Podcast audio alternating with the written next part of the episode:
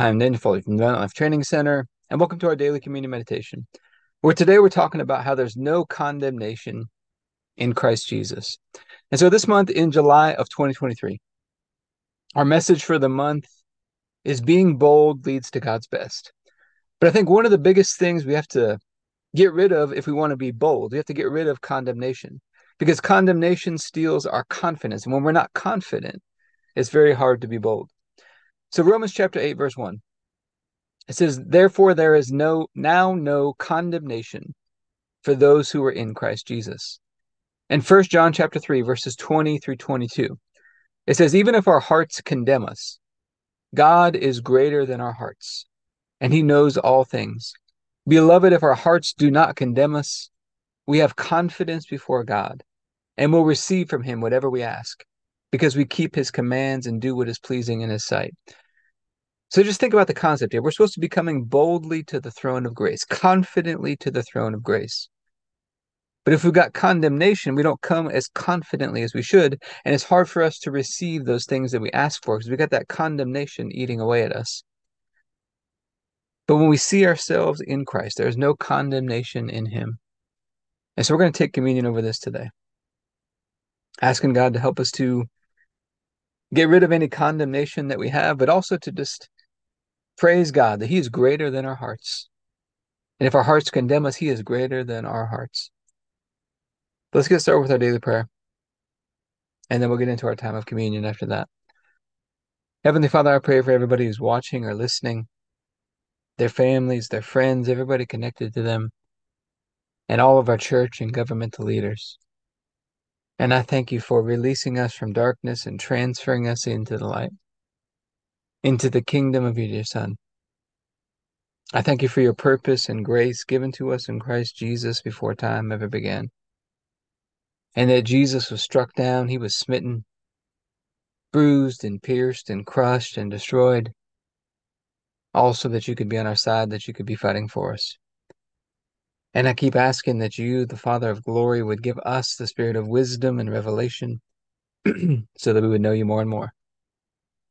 That the eyes of our hearts would be enlightened to know the hope to which you've called us and the riches of your glorious inheritance that is in us and the immeasurable greatness of your power to us who believe. The same power that you exercised in Christ when you raised him from the dead and you seated him at your right hand in heavenly places far above all rule and authority and power and dominion and every name that is named, not only in this age, but also in the one to come. And you put all things under his feet and made him to be the head of the body, the fullness of him who fills all in all. And Father, I ask you to bless us and to make your face shine upon us. Let us find grace and favor in your eyes. Expand our borders and our territory. Expand our capacity to receive everything you've given us in Christ and to let it flow through us so that we do good and are a blessing to people all over the world. Send us opportunities to do good and be a blessing today. And help us make the most of those opportunities. Keep your hand on us and help us do today what's right and best in your eyes.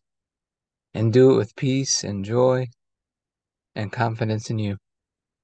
And we ask you to stretch out your hand to heal and do signs and wonders and keep us from evil and pain. Through the mighty name of Jesus. Amen. So, Father, we're just so grateful that there is now no condemnation in Christ Jesus. And even if our hearts do condemn us, you are greater than our hearts.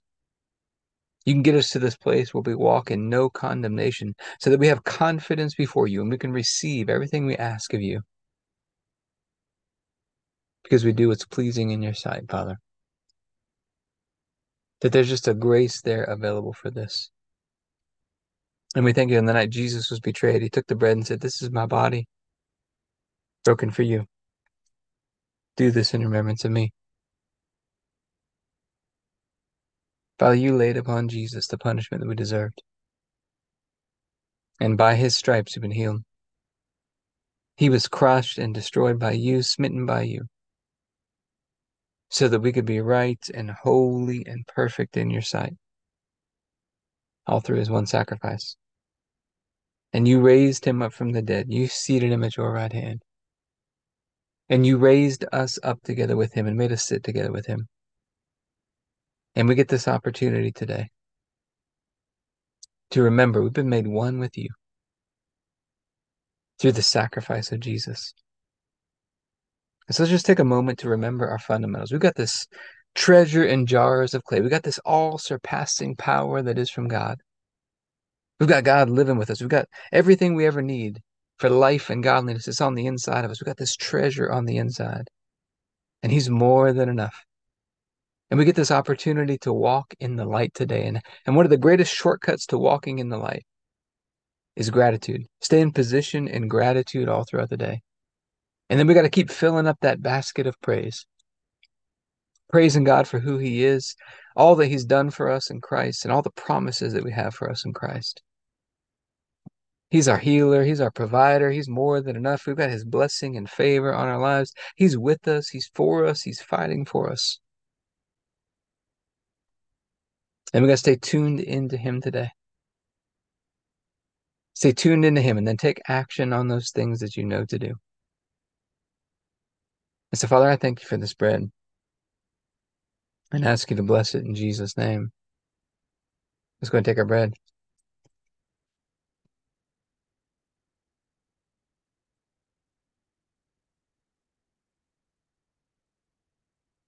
then after supper, Jesus took the cup. And he said, This is the cup of the new covenant. In my blood, poured out for the forgiveness of sins for many. And it's the forgiveness of sins that released us from darkness and transferred us into the light, into the kingdom of Jesus. And we get to have this covenant relationship with you, Father, a partnership with you. But we do have a part to play to give ourselves and other people that same grace and love and forgiveness that you've given us. And to walk in that. And when we do, your power and grace just flows through us at new levels. And so I thank you for this cup and ask you to bless it in Jesus' name. Let's go and take our juice.